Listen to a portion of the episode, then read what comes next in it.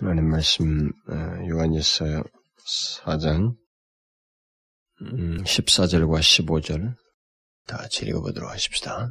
14절, 4장 14절과 15절 시작.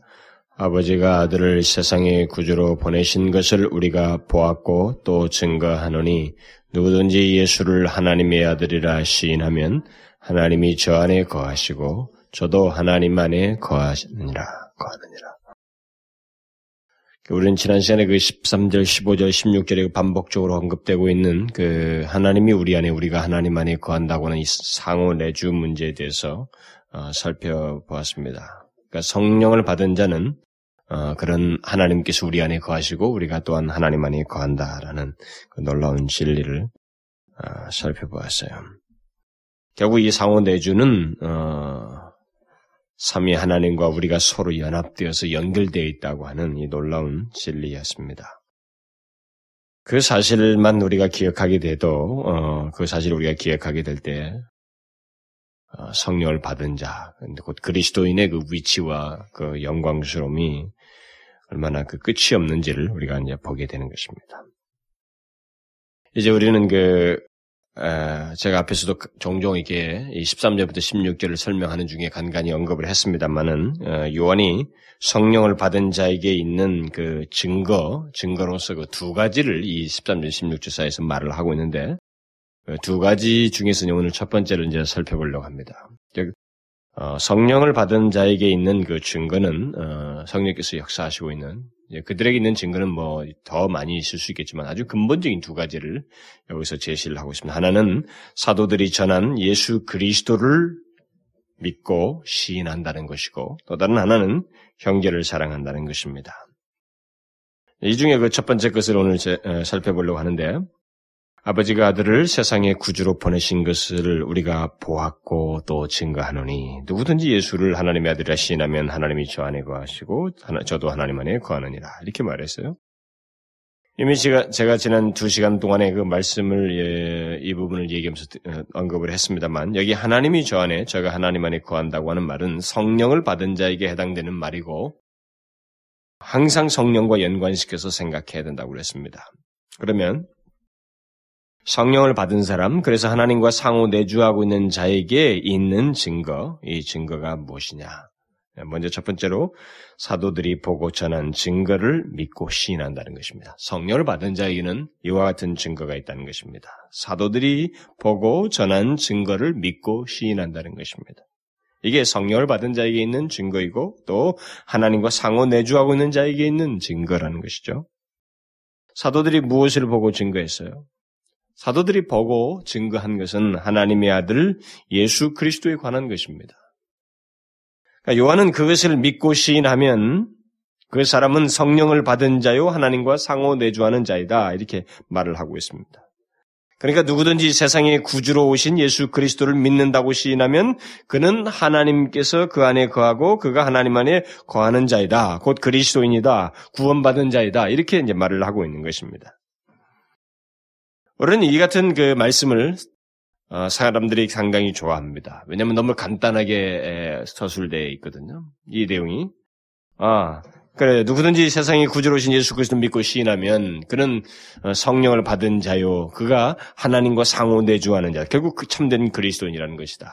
그야말로 그 사람은 구원받은 뚜렷한 증거를 가지고 있는 것이다. 라고 하는 이런 성경적인 표현, 성경 언급된 표현들을 사람들이 좋아합니다.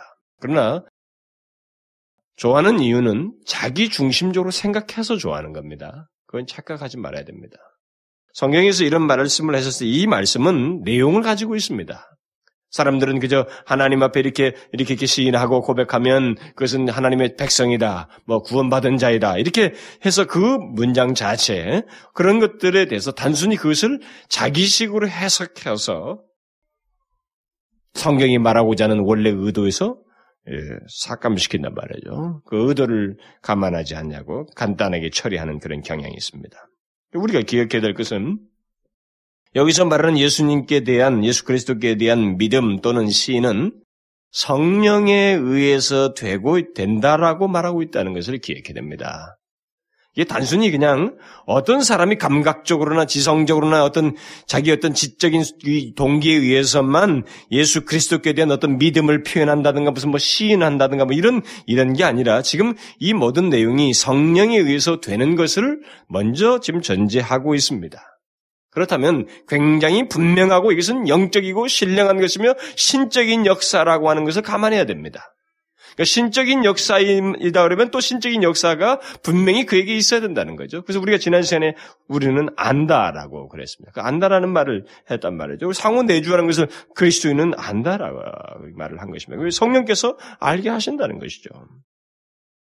그래서 우리는 그저 입으로 시인하는 행위를 여기서 말하고 있지 않다는 것을 알아야 됩니다. 성령께서 하시는 증거로서 예수 그리스도께 대한 믿음과 시인을 말하고 있는 것입니다. 우리는 이것을 먼저 아주 중요하게 기억해야 됩니다. 어떤 사람이 예수 그리스도를 진실로 믿고 시인하는 것은 성령이 없이는 될 수가 없습니다. 성령이 없이는 될 수가 없어요. 성령이 없이는 예수 그리스도를 믿을 수도 온전히 시인할 수도 없습니다. 그리고 온전히 시인하는 그 실제 속에는 성령이 역사하는 것만큼 분명한 증거가 있습니다.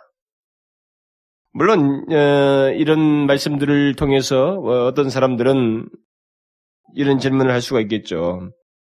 예수 그리스도에 대해서 그냥 지적으로 동의만 하면 그냥 입으로 고백하면 한다는 것 이런 것들이 결국은 다 결국 이런 성경이 사실 일반적으로 포함하고 있는 것이 아니냐. 우리가 로마서 10장에도 보면 어, 입으로 시인하여 구원에 이른다 이렇게 말이 나와 있단 말이에요. 이런 것들을 이제 보통 그렇게 사람들이 생각을 하고 또 실제로 우리가 그걸 많이 활용하고 있고 전도할 때도 우리 고백만 고백만 빨리 하라고 사람들의 요구도 하고 있고 그렇게 하고 있습니다.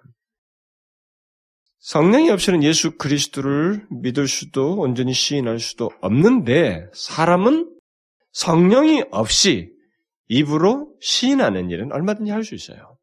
얼마든지 할 수 있습니다. 그것은 따라서 하십시오라고 해서 따라서 할 수 있는 것입니다. 그건 할 수 있어요.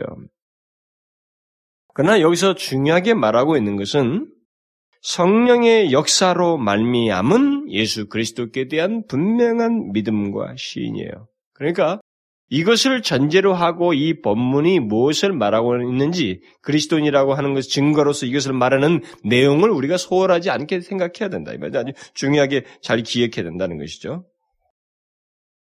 그러니까 우리 보통 사람들이 말을 하는 일반적으로 그렇게 쉽게 자기 방식대로 이런 구절을 이해하여서 그냥 입으로 시인하 나는 하나님을 믿습니다.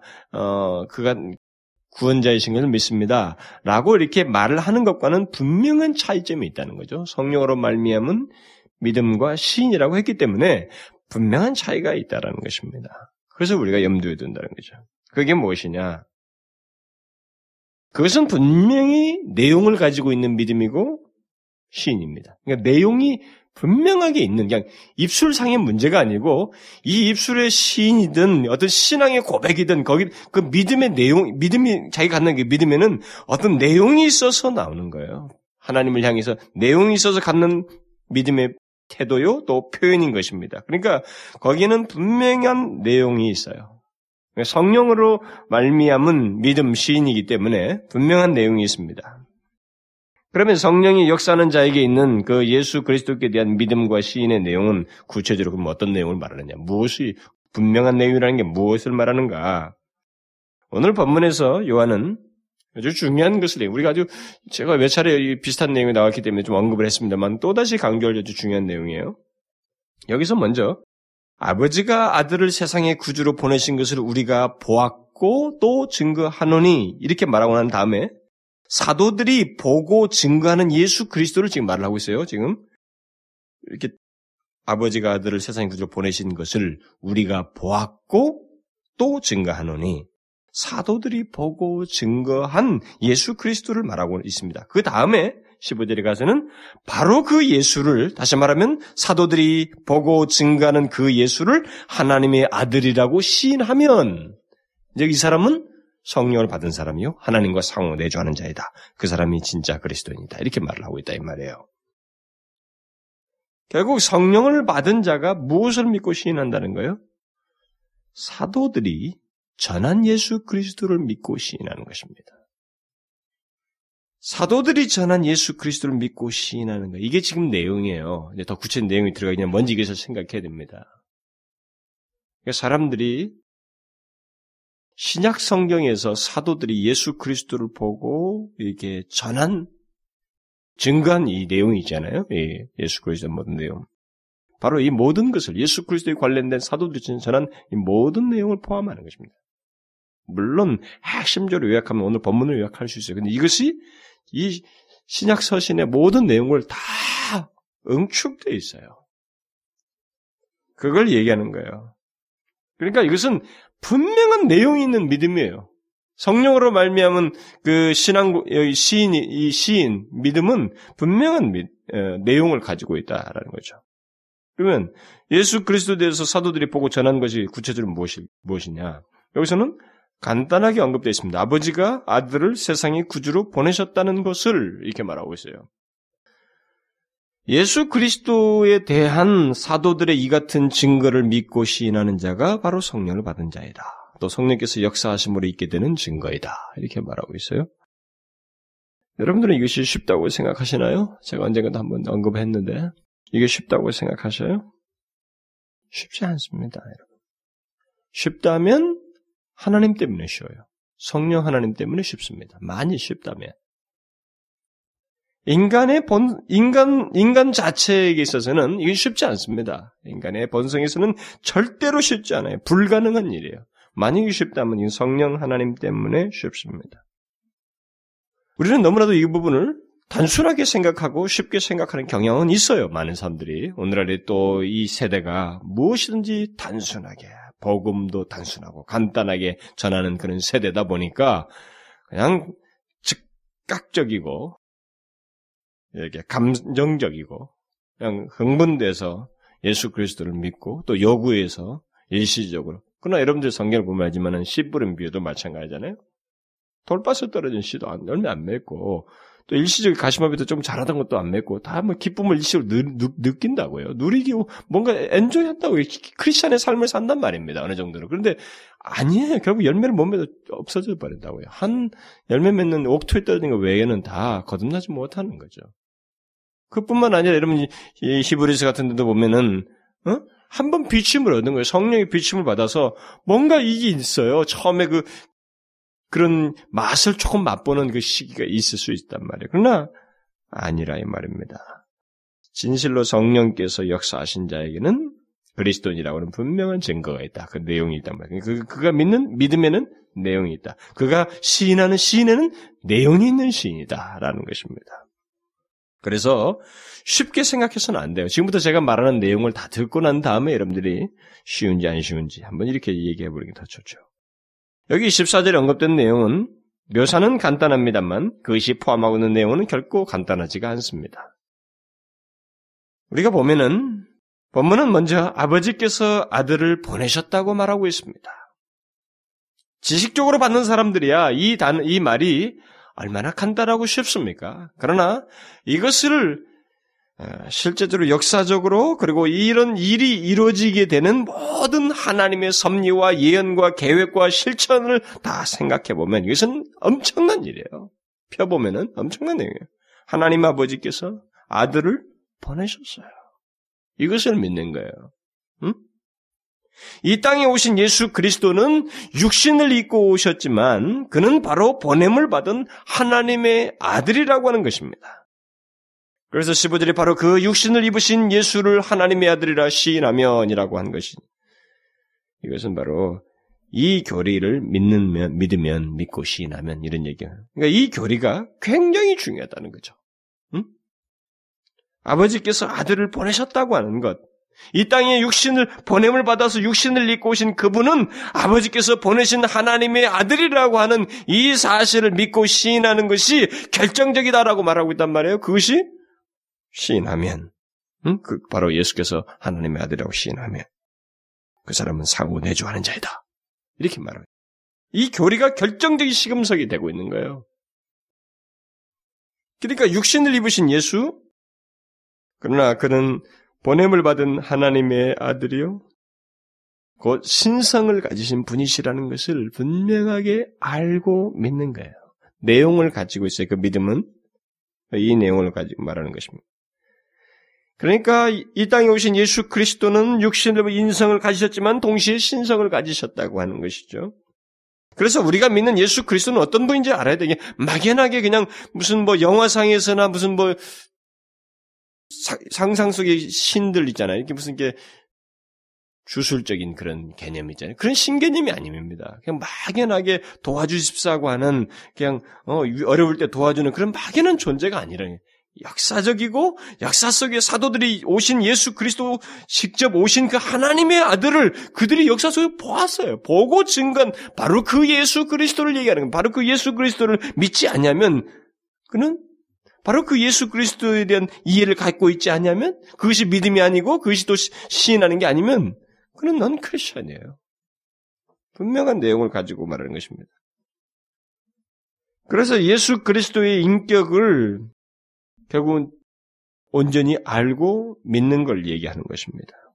근데 이것은 이런 예수 그리스도의 인격에 대해서 뭐 인성과 신성을 가지신 이분의 예수 그리스도에 대해서 믿고 시인하는 것은 그야말로 성령의 도움이 없이는 안 돼요. 성령이 아니고는 할 수가 없는 겁니다. 제가 언젠가도 말씀을 드렸습니다만은 예수 그리스도의 인격을 믿는 것은 자연인에게 있어서는 불가능해요. 완전히 불가능한 얘기입니다. 이것은 진실로 믿고 시인하는 것은. 목수의 아들로 오신 인간 예수가 하나님의 아들이라고 하는 것, 그것을 믿는다는 것은 정말 쉬운 일이 아니에요. 어, 특별히 사도 요한이 이 문제를 당시 시금석으로 제시한 것을 잘 생각해 보면 굉장히 이게 쉽지가 않다는 거예요. 바보입니까? 할 수도 있을 거 아니겠어요. 근데 이게 구원의 시금석이고 그리스도인이라고 해서 나타내는 중요한 그 근거로서 얘기하는데 이게 안 되는 것입니다. 사람들에게. 특별히 이 사도들이 이것을 믿었다고 하는 것을 우리가 잘 생각해야 돼요. 응? 당시 그 사도들은 인간 예수, 다 알고 있는 예수입니다. 요셉이, 아버지가 요셉이고, 마리아가, 그, 그 사람, 그의 어머니가 마리아라고 하는 것. 그래서 마리아에게서 난 예수라고 하는 것을 다 알고 있는 상황인데, 그분이 하나님의 아들이라고 믿는다고 하는 게 이게 어떻게 가능해요? 우리는 역사를 이게 한참 흘러왔기 때문에 이런 모든 것이 증명됐고 어떤 사, 이런 충분한 자료들이 있고 또 그것에 대해서 어떤 사람들은 그냥 막연하게 그냥 두리뭉실하게 생각을 해서 안 믿는다 이렇게 생각하는 아니에요. 역사가 아무리 흘렀어도 성경의 사도들이 전한 이 메시지는 예수 그리스도의 내용, 우리가 믿음의 내용으로 삼아야 할 예수 그리스도는 아주 정확하고 풍성하게 다 기록해놨습니다. 그대로 믿어야 돼요. 실제로 이 땅에 오셔서 육신을 입고 오셨는데 아무도 인정하지 않는 그 예수였습니다. 그래서 진짜 목숨 밑에서 그 요셉 밑에서 일한 그분이에요. 응? 처녀인 마리아 밑에서 태어나서 그대로 육신을 입고 사셨어요. 도무지 그가 하나님의 아들이라고 하나님이시라고는 상상할 수 없는 그분입니다. 근데 그분이 이 땅을 구원하시기 위해서 그렇게 오셨다고 하는 거예요. 그것을 실제로 그대로 믿어야 돼. 사도들이 더 믿을 수 없는 사람들이 그 사람들은 당시 사람들. 근데 믿은 겁니다. 바로 그들이 그렇게 보고 확인한, 확인해서 증거한 이 내용을 믿는 것으로 지금 그것이 바로 그리스도인이다. 성령을 받은 자다. 이렇게 말을 하고 있는 것입니다. 그래서 밑도 끝도 없이 아버지께서 아들을 보내신 것을 시인하면 이런 내용이 아니에요. 그런, 그러게 아니고 사도들이 보고 증거한 그 예수 그리스도. 바로 그분을 믿고 시인하는 문제를 여기서 얘기하는 겁니다. 그래서 사도들이 바로 그런 분을 하나님의 아들로 믿었다고 하는 이 사실을 먼저 기억하고 이것이 아주 중요한 시금석이다, 중요한 내용이다라고 하는 것을 우리가 염두에 둬야 됩니다. 그들은 육신을 입으신 예수 그리스도가 하나님이신 것을 그런데 도저히 통념적으로나 자기들이 알고 있는 상식으로는 믿을 수 없는 그분인데 바로 그분이 천의 몸을 태어나서 목수의 아들로서 이렇게 살고 있으셨지만 자기들과 똑같은 그 육신의 모습을 가지고 있었지만 그분이 바로 하나님의 아들이라는 것을 보았습니다. 보고 증거한 거예요. 어떻게 보았어요? 뭘 보았습니까? 남들이 볼 수 없었던 것을 이들은 보았습니다. 왜요? 사도 요한이 요한 복음서에서 아주 중요한 말을 한 가지 하고 있죠. 우리가 그 영광을 보니 말씀이 육신이 되어 우리 가운데 거하심에 라고 한 다음에 육신을 입고 오셨는데 그분을 보았단 말이에요. 우리가 보니까 그 영광이세요. 그 영광을 보니 아버지의 독생자의 영광이요. 그랬어요. 하나님의 아들의 영광이요. 그랬습니다. 예수께서 인간의 몸을 입고 오셨지만 그는 바로 하나님의 아들이시요. 하나님 자신이라고 하는 것을 보았습니다. 이것은 육신의 문제를 넘어서는 도저히 하나님이시라고 할 만큼 그 인정하지 않으면 안 되는 그의 영광을 본 것입니다. 그것을 어떻게 보았어요? 공생의 기간 동안에 그들은 계속 본 겁니다. 많은 사건들이 성경에 기록되어 있지만 사도들이 뭐 요한복음을 쓰고 마, 마태가 마가 마태복음을 쓰고 마가가 쓰고 계속 모든 누가가 다 쓴 복음서 있잖아요. 이런 내용들 쭉 보게 되면 거기에 모든 사건들이 다 나와 있잖아요. 진짜로 그가 가지신 신성을 가지고 계신다고 하는 것을 풍랑을 잔잔케 하신다고요. 응? 물리를 걸으셔요. 이런 것들은 우리 인간적인 물리적인 상황에서는 이런 세계 속에서는 우리가 어떻게 해낼 수 없는 얘기들입니다. 인간 세계에서 있을 수 없는 일이에요. 그리고 생명 문제, 죽음의 문제 이것은 우리 영역 밖이에요. 인간이 할 수가 없는 부분이에요. 그런데 그분은 그야말로 가난한 사람 같이 그렇게 최최한 그런 모습을 가지고 계셨지만은 죽은 자를 살리셨다고요. 이 죽음과 생명 문제를 그분께서는 쉽게 하셨어요. 그냥 살리셨어요. 다시 생명을 되찾게 하는 일을 기꺼이 하셨어요, 그분이. 이, 런 것은 바로 그가 하나님의 아들, 신성을 가지고 있다는 걸 보여주시는 거였어요. 근데 더 놀라운 사건은 우리가 그 베나산에서 있었던 사건 아니겠어요? 베드로, 요한, 야고보가 그 변화산에 거기서 육신을 입으신 예수님께서 완전히 변형되시잖아요. 변형되시는데 희고 빛나는데 그래서 그 모세와 엘리야와 대화도 하시고 그런데 이건 도무지 볼 수 없었던 자기들과 같이 그렇게 보편적인 형상 서민과 같은 형상을 가지고 있던 그분이 바로 그렇게 바뀌는 장면은 도무지 상상할 수 없는 일이었어요. 이것은 그 더욱이 음성이 있었잖아요. 이는 내 사랑하는 아들이요. 내가 기뻐하는 자니 너희는 저의 말을 들으라. 하나님의 음성을 들었습니다. 이게 바로 하나님이에요. 독생자의 영광입니다. 그리고 그분께서 십자가에 죽으셨다가 마침내 부활하시잖아요. 이 부활하신 예수 그리스도를 사도들이 보았습니다. 직접 만져보았어요. 우리가 1, 1장에서 말했잖아요. 보았고 만져보았다는 거죠, 우리가. 그리고 하늘로 올려오시는 것을 보았습니다. 그러니까 사도들은 예수 그리스도에 대한 그 그들이 가졌던 믿음은 여기서 지금 증가 믿음을 그들이 가졌던 믿음 그리고 우리가 이게 당연히 갖는 우리 믿음의 내용이 돼야 될 내용 어, 것으로서 여기서 말을 하는 것은 아주 실제로 막연한 게 아니에요. 분명한 것입니다. 그분의 인격과 성품, 이 그, 그분의 존재가 바로 하나님이시면서 동시에 인간이시다고 하는 거죠. 그래서 성령에 의해서 예수를 믿는다고 하는 것은 바로 이러한 예수 그리스도의 모든 인격이잖아요. 하나님이시면서 인간이신 것. 그는 하나님의 보냄을 받으셔서 오셨다고 하는 이 사실. 이것을 믿는 거예요. 그저 생각 없이 한 문장으로 예수를 믿는 게 아닙니다. 제가 한 문장으로 믿는다는 것은 오늘 본문 같은 이런 거 있잖아요. 어? 그래, 예수 그리스도께서 나의 구세주이셔.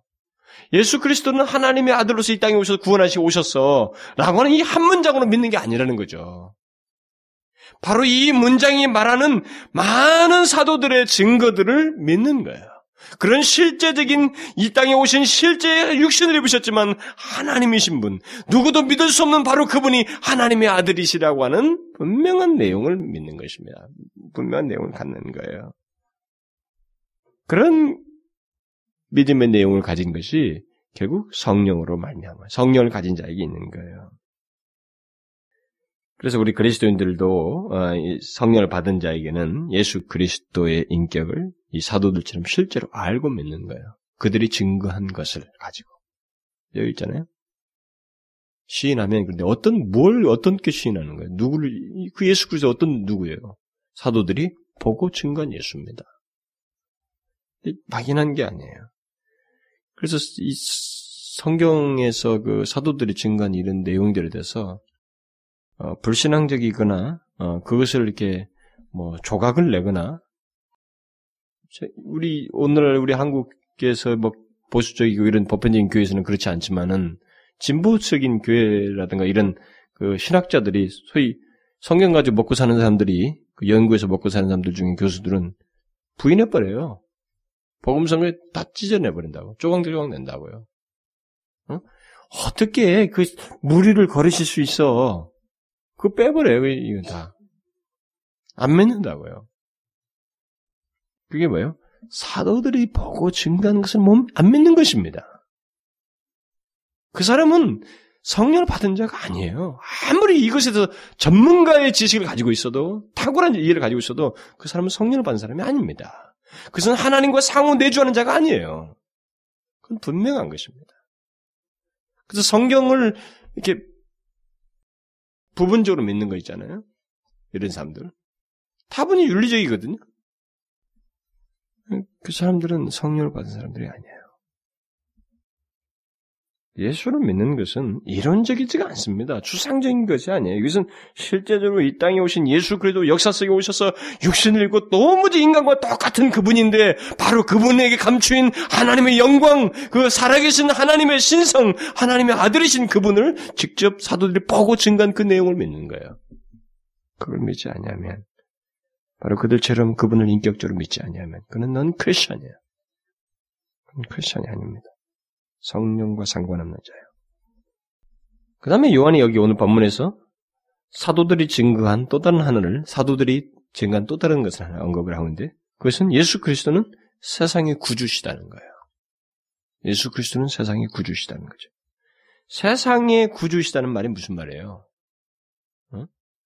요한은 예수 그리스도를 그냥 구주이시다라고 말을 하되 거기에 세상의 구주이시다 이렇게 말하고 있어요. 세상의 구주라는 말은 무슨 말이에요? 이, 세, 이 말은 결국 세상은 구주가 필요한 상태를 가지고 있다. 이 말을 전제하는 거 아니에요? 음? 세상의 구주다. 세상의 구세주이시다. 그러면 이 세상은 구세주가 필요한 상태를 가지고 있다라는 걸 전제하고 있는 겁니다. 그렇죠?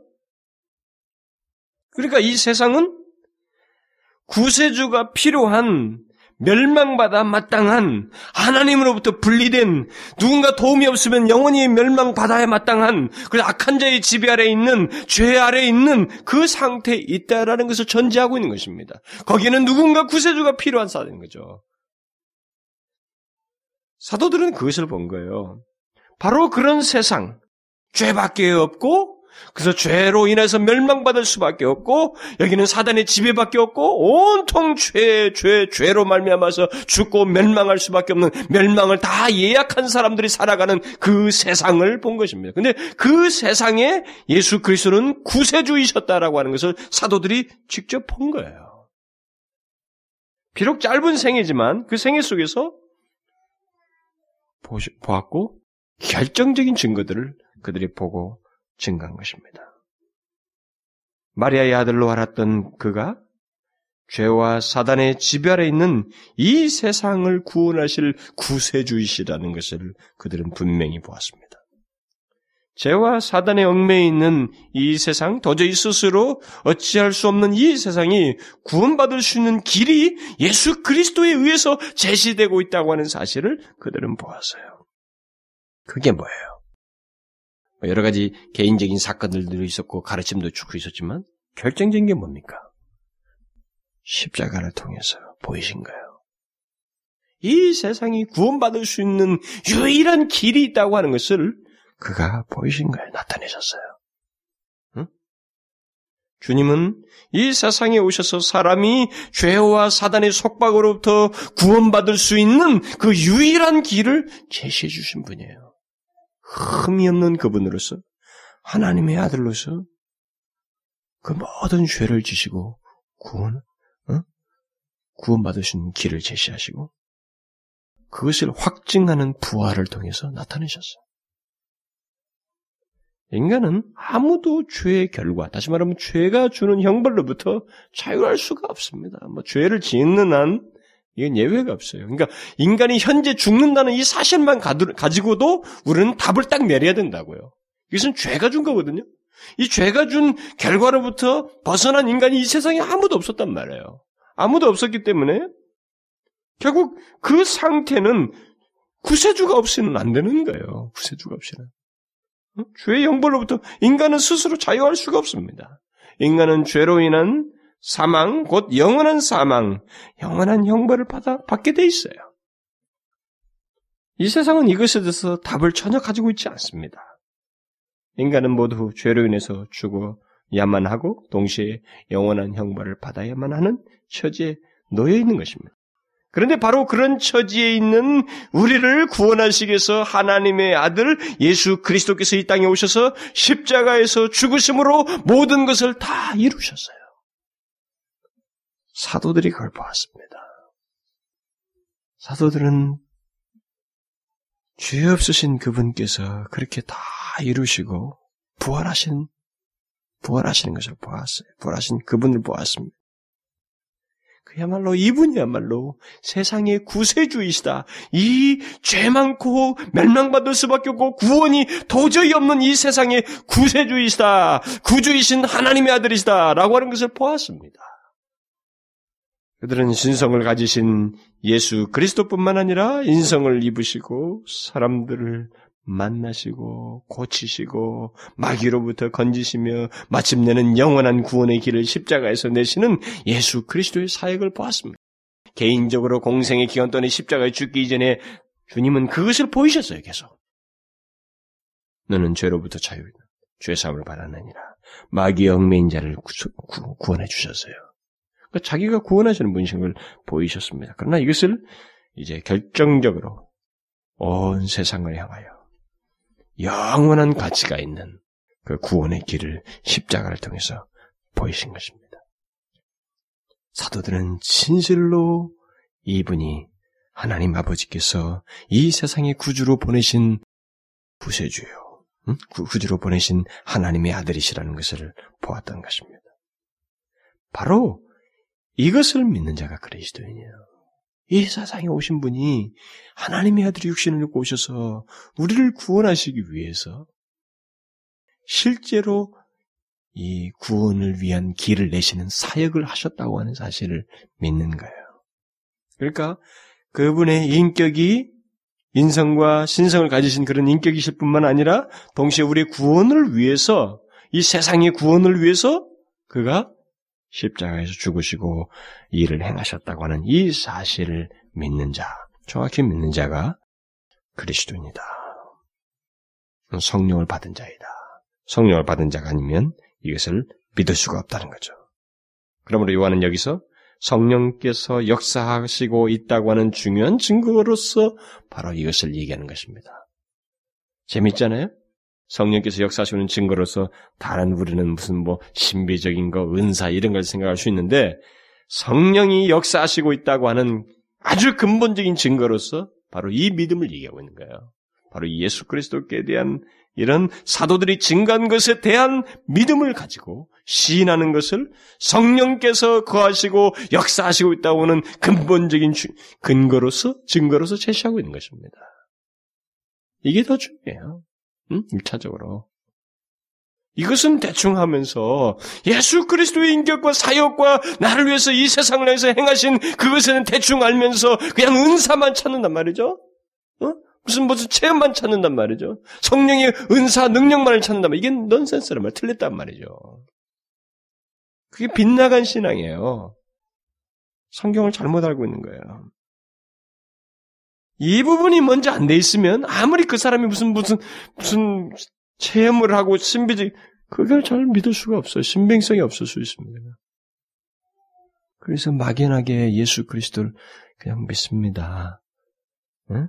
예수를 믿습니다. 그게 아니라 하나님 아버지께서 세상의 구주로 보내신 예수 그리스도를 믿는 것, 그분의 인격과 사역을 온전히 믿는 것, 그것이 그리스도인의 믿음이요, 성령께서 역사하시고 있다는 증거라는 거죠.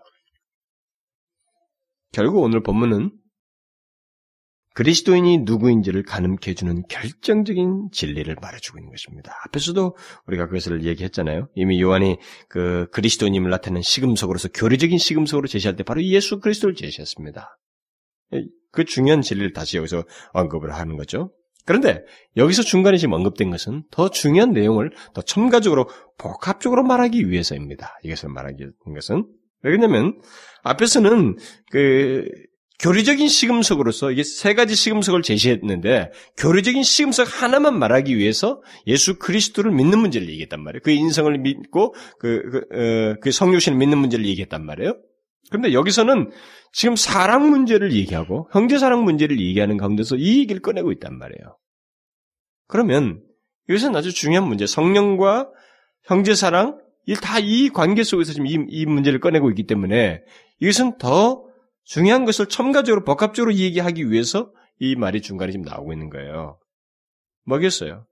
아버지가 아들을 세상의 구주로 보내셨다는 이 사실을 교리적, 교리적인 시험 기준으로만 여기서 지금 말하고 있지 않냐고. 그리스도인에게 있어서 그리스도인이라고 하는 증거, 성령을 받았다는 증거는 바로 이것을 믿는다. 이런 진리를 믿는다. 사도들이 전한 이 진리를 믿는다. 이것만을 말하지 않냐고. 똑같이 지금까지 이 사람이 말했던 세 가지 시금석이 있잖아요. 그리스도님 나타낸 세 가지 시험 기준, 그 시금석을 이 말과 함께 복합시키고 있어요. 그런데 여러분, 흥미로운 것은 오늘 본문에 나와 있는 아버지가 아들을 세상의 구주로 보내신 것을 믿는 이 문제는요, 세 가지가 다 복합되어 있습니다. 세 가지 시험 기준이 이 말 안에 다 들어가 있어요. 왜 그래요? 우리가 이 말을 자세히 보면 하나님께서 하나님 아버지께서 아들을 보내셨다 그랬어요. 이것을 우리가 이미 설명을 했잖아요. 9절이랑 뭐 10절에서 했잖아요. 하나님께서 아들을 독생자 예수를 우리에게 보내셨다고 할 때는 사랑 얘기를 하면서 그 얘기했습니다. 응? 형제 사랑 얘기를 하기 위해서 앞에 9절과 10절에서 하나님께서 아들을 보내셨다. 응? 우리를 사랑하사 우리 죄를 위하여 화목제로 그 아들을 보내셨음이니라. 하나님께서 독생자 예수 그리스도를 이 세상에 보내셨다는 말은 하나님께서 우리를 사랑하셨다는 것을 얘기하고 그것을 근거로 해서 사랑하도록 말하기 위해서 앞에서 그걸 얘기했어요. 결국 이 말은 무엇을 담고 있어요? 우리에게서 신앙의 믿음의 중요한 교리, 교리적인 기초요. 믿음의 기초가 되는 내용이 되야 되지만, 교리적인 시금석이 되지만, 또 한 가지 이 내용은 또 다른 것을 포함하는데, 우리에 있어서 이런 사랑의 시험이 있잖아요. 이 사랑의 시험을 동시에 포함한다는 겁니다. 이 말은. 하나님께서 우리를 위해서 독생자 예수 그리스도를 보내셨다는 말은 우리를 사랑하셨다는 말이에요. 앞에서 말한 것처럼. 그 말은 동시에 우리에게 사랑을 받은 자가 다른 사람을 사랑할 수밖에 없다는 내용으로 연결시켰습니다. 앞에서. 9절, 10절, 11절, 12절 계속 그 얘기했어요. 그러면서 말했잖아요. 하나님 우리를 사랑하사 우리 죄를 위하여 화목제로 그 아들을 보내셨음이니라. 그러면서 그 다음에 바로 사랑하는 자들아. 하나님이 이같이 우리를 사랑하셨은즉 우리도 서로 사랑하는 것이 마땅하도다. 형제 사랑을 이해하기 위해서 하나님께서 우리를 사랑하셨다는 얘기를 하고 있습니다. 그러니까 오늘 본문에서 아버지가 아들을 세상의 구주로 보내셨다는 말은 예수 그리스도의 인격이 그의 사역이 무엇이 그것을 믿는가라는 이 교리적인 문제뿐만 아니라 우리의 사랑의 문제를 동시에 요구하고 있는 거예요. 그런 하나님 아들이 오셔서 그를 통해서 우리가 구원을 받고 사, 하나님의 그런 구원을 받는 사랑을 받았다면 우리는 동시에 남들을 사랑해야 할 마땅히 사랑해야만 한다. 예, 그 그런 요구를 우리가 받고 있단 말이죠. 그래서 오늘 본문은 이 세 가지 시금석을 다 포함하고 있는 거죠. 그러니까 진리만 믿는 게 전부가 아니라 동시에 하나님을 사랑을 받은 자로서 다른 형제를 사랑하는 자를 사랑해야 한다는 것이 이 말 안에 동시에 포함되어 있습니다. 그러니까 오늘 본문 구절은요. 종합적이고 우리에게 굉장히 중요한 것을 말해줘요. 뭐냐면 연결되어 있다는 겁니다. 응? 누구든지 하나님의 아들이 하나님께서 아들을 나의 구세주로 이 세상에 보내셨습니다. 라고 하는 이 말을 믿는 사람은, 다시 말하면 이 내용을 진리를 믿는 사람은 이것만, 이 진리만 믿는 것으로 끝나지 않는다는 겁니다. 독립적이지가 않다는 거예요. 그 내용이 포함하고 있는 뭐예요? 하나님께서 나를 사랑하셨다고 하는 이 사실을 동시에 포함하고 있기 때문에 그 믿음은 동시에 뭐예요? 다른 형제를 사랑하는 것과 맞물려 있다는 거죠. 그래서 오늘 본문은 세 가지를 동시에 말해주고 있는 거예요. 그러니까 예수 그리스도가 누구이고 내가 믿는 예수 그리스도가 누구이서 그를 통해서 구원받았다는 사실을 믿는 사람은 동시에 그 믿는 것뿐만 아니라 그 믿음 때문에 어디로 가요? 형제된 사랑으로 간다는 것입니다. 그래서 만일 우리 그리스도인들이 예수는 믿습니다. 나를 구원하신 구세주를 믿어요. 라고 하면서 형제 사랑은 별도로 하고 있으면 이것은 성경과 전혀 다른 거예요. 그 사람은 지금 잘못된 왜곡된 신앙을 가지고 있는 것입니다. 성경적이지가 않아요. 성경의 어떤 내용도 독립적일 수가 없습니다. 그런데 특별히 요한이 요한이 있어서 이 세 가지를 독립적일 수 없다고 하는 세 가지를 특별히 집목하고 있어요. 그게 뭐예요? 예수 그리스도에 대한 믿음, 이 교리적인 이해들, 교리적인 확신들, 이 교리적인 근거가 분명히 있어야 된다는 거죠. 그것은 동시에 형제에 대한 사랑을 이게 사실이면 형제에 대한 사랑도 당연히 거기에 맞물려 있어야 된다. 이건 있고 이건 없다 그러면 그건 잘못됐어요. 넌 성경이 말한 크리스천의 신앙이 아니에요. 그럼 또 하나가 뭐예요? 시금석이. 우리가 앞에서 세 가지 시금석 중에 또 하나가 뭐였어요? 거룩한 삶이었습니다. 계명을 지키는 것이었어요. 성결한 삶, 의로운 삶이었어요. 자, 오늘 본문에 봅시다. 뭐가 있어요? 세상의 구세, 구주, 구주란 말이 무슨 말입니까? 응? 예수 그리스도께서 이 땅에 하나님의 아들이 이 땅에 오셔서 세상의 구세주가 구세주로 오셨다는 말은 뭐예요? 죄가 있는 세상, 죄로 인해서 멸망이 있는 세상, 거기를 구원하시기 위해서 오셨다는 거예요. 그 말은 예수 그리스도께서 죄를 없이 하시기 위해서 죄로부터 구원하시기 위해서 육신을 입으시고 십자가에 죽으셨다고 하는 이 사실은 우리에게 바로 그 다음의 반응을 이것을 믿는다면 이것과 관련된다면 우리는 바로 그 다음에 요구를 받게 되는 거예요. 그게 뭐예요?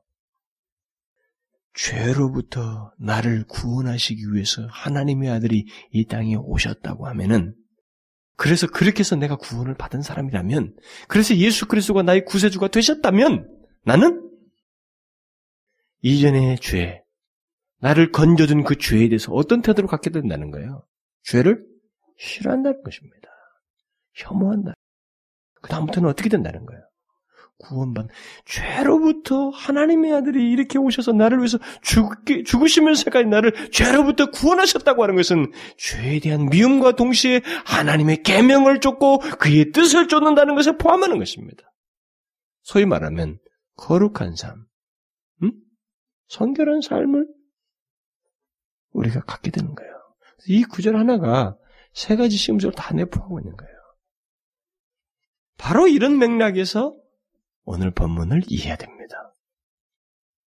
그러니까 사람들이 어떤 면에서 쉽다고 말하는지 그것을 우리가 체크를 해야 된다는 거예요. 응? 아버지께서 아들을 세상의 구주로 보내신 것을 믿고 시인하면 성령을 받은 자요 하나님께서 그 안에 그가 하나님 안에 거한다.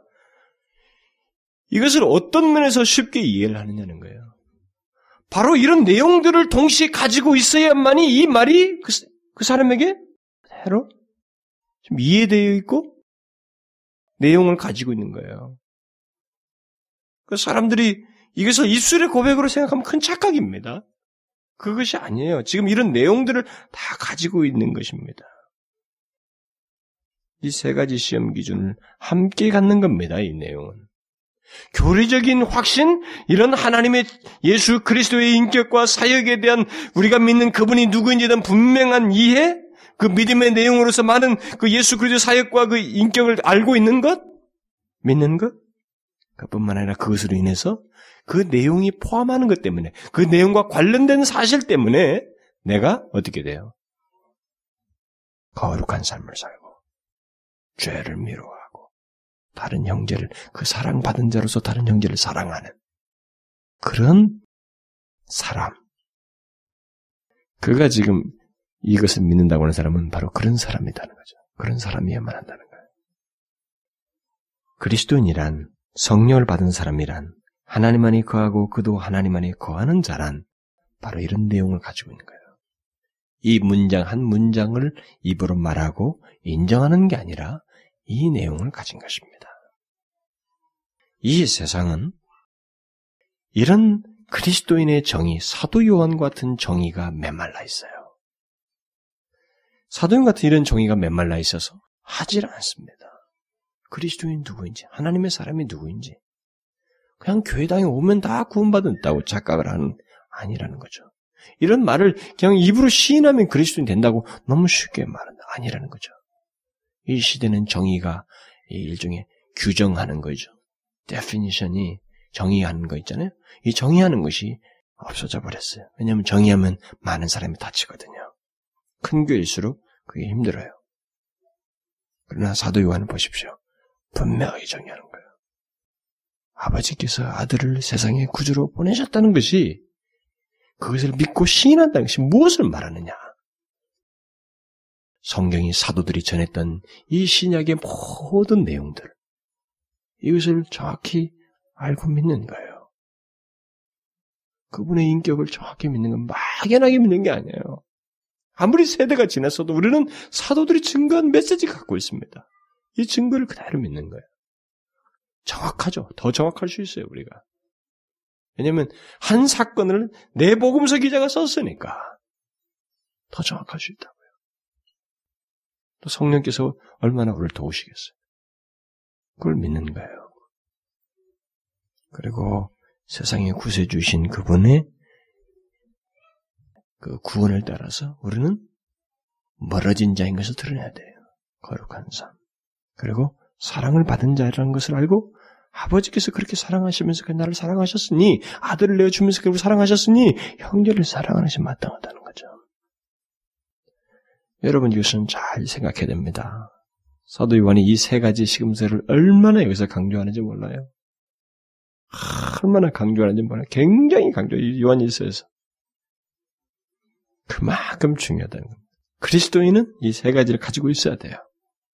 이 세 가지가 없으면 그리스도인이 아니라 그런 것입니다. 사도 요한은 강력하게 말하고 있어요. 아니다는 거예요. 너는 성령이 너 안에서 역사하시고 있다고는 증거를 나타내고 있지 않다는 것입니다. 성령을 받은 자라고는 증거가 아니라는 거예요. 이것을 우리가 잊지 말아야 돼요. 어른 대충대충 생각하면 안 됩니다. 하나님의 역사, 성령의 역사, 하나님의 은혜는 감춰있지 않습니다. 세상 사람들에게는 감춰있지만 받은 사람에게는 감춰있지 않아요. 드러나게 되어 있습니다. 증거를 나타나게 되어 있어요. 어? 거룩한 삶에 대한 증거를 나타나게 되어 있고 어? 형제를 사랑하는 증거를 나타나게 되어 있어요. 다른 사람에게 감춰 있어요. 그러나 나는 내게는 안 감춰 있는 거예요. 받은 사람에게는 이거 드러난다고요. 내가 믿는 그분이 누구인지 그분의 인격과 그분의 사역과 그 모든 것을 진실로 정확히 알고 믿는 거예요. 그러니까 이것을 모호하게 생각하고 대충대충 생각하면 안 된단 말이에요. 아, 성경 좀 읽어보라고 말이죠. 하나님 말씀 좀 들어. 하나님 말씀도 안 듣죠. 응? 예배당도 일주일에 몇 번 하고 또 안 듣, 예배도 안 참석하죠. 하나님 말씀도 안 읽죠. 시작성경도 줄줄줄 이, 이 내용도 안 읽죠. 그러면서도 어떻게 뭐 크리스찬이네 뭐네 할싸면서 말이죠. 이렇게 신앙생활 하는지 참 납득이 안 간단 말이에요. 그러니까 뭐 예수는 믿는다. 이 단어, 이 문장은 잘 말하고 있는데 이 말이 포함하는 세 가지 시금석조차는 없다 이 말입니다. 이 현대인이에요. 현대 크리스찬입니다. 우리나라뿐만이 아니에요. 영국이나 호주나 미국 마찬가지예요. 이 요한 일서에서 요한이 말하고 이런 내용을 이 세계 예수 믿다고는 크리스천 지금 오늘을 믿는 사람들이 딱 제시하면 이 시금석에서 구분이 딱 된다니까요. 시금석이라는 게 뭡니까? 맞는지 틀린지, 긴지 아닌지를 구분한다는 거 아니겠어요? 이것은 제시하는 겁니다. 누구한테 제시해요? 넌 크리스찬한테 제시합니까? 지금 그 아예 나는 노골적으로 넌 크리스찬이라는 사람에게 이걸 제시하자겠다는 거예요? 아닙니다. 소위 크리스찬이라고 사람한테 제시하겠다는 거예요. 시금석은 비슷한 것을 저기 딱 재봐서 대봐서 이게 분별케 하겠다는 거 아니겠어요? 그러므로 우리는 이 세 가지에 대해서 분명히 어, 자신 안에서 살펴야 됩니다. 그리고 성령께서 우리 안에서 이런 분명한 증거를 나타내고 있는지를 확인해야 돼요. 우리는 안다 그랬어요. 그의 성령 우리 주심으로 우리가 그 안에 거하고 그가 우리 안에 거하신 줄을 아느니라. 기도합시다. 하나님 아버지, 하나님 아버지께서 아, 독생자 예수 그리스도를 세상의 구세주로 나의 구세주로 이 땅에 보내심으로 우리가 많은 것을 얻게 되었습니다. 하나님 도저히 소생할 수 없는 죄의 구렁텅이에 빠져서 멸망받을 수밖에 없고 영원히 형벌을 받을 수밖에 없는 저희들을 그 자리로부터 구원해 주시고 그래서 이제 우리가 하나님의 자녀로 이 땅에 살게 해 주셨습니다. 진실로 성령께서 우리 안에서 오늘도 그리스도인인 것의 증거로서 예수 그리스도, 하나님 아버지께서 보내신 예수 그리스도에 대한 분명한 믿음과 시인을 결국 형제를 사랑하는 것과 거룩한 삶을 포함하는 그런 믿음과 시, 시인을 갖는다고 했는데 하나님이여 저희들이 요한의 귀한 진리를 통해서 살피며 하나님 앞에 겸비하는 저희들 되기를 원합니다. 하나님 주의 말씀 앞에서 우리 자신을 비출 때 너무나도 부족함이 많습니다.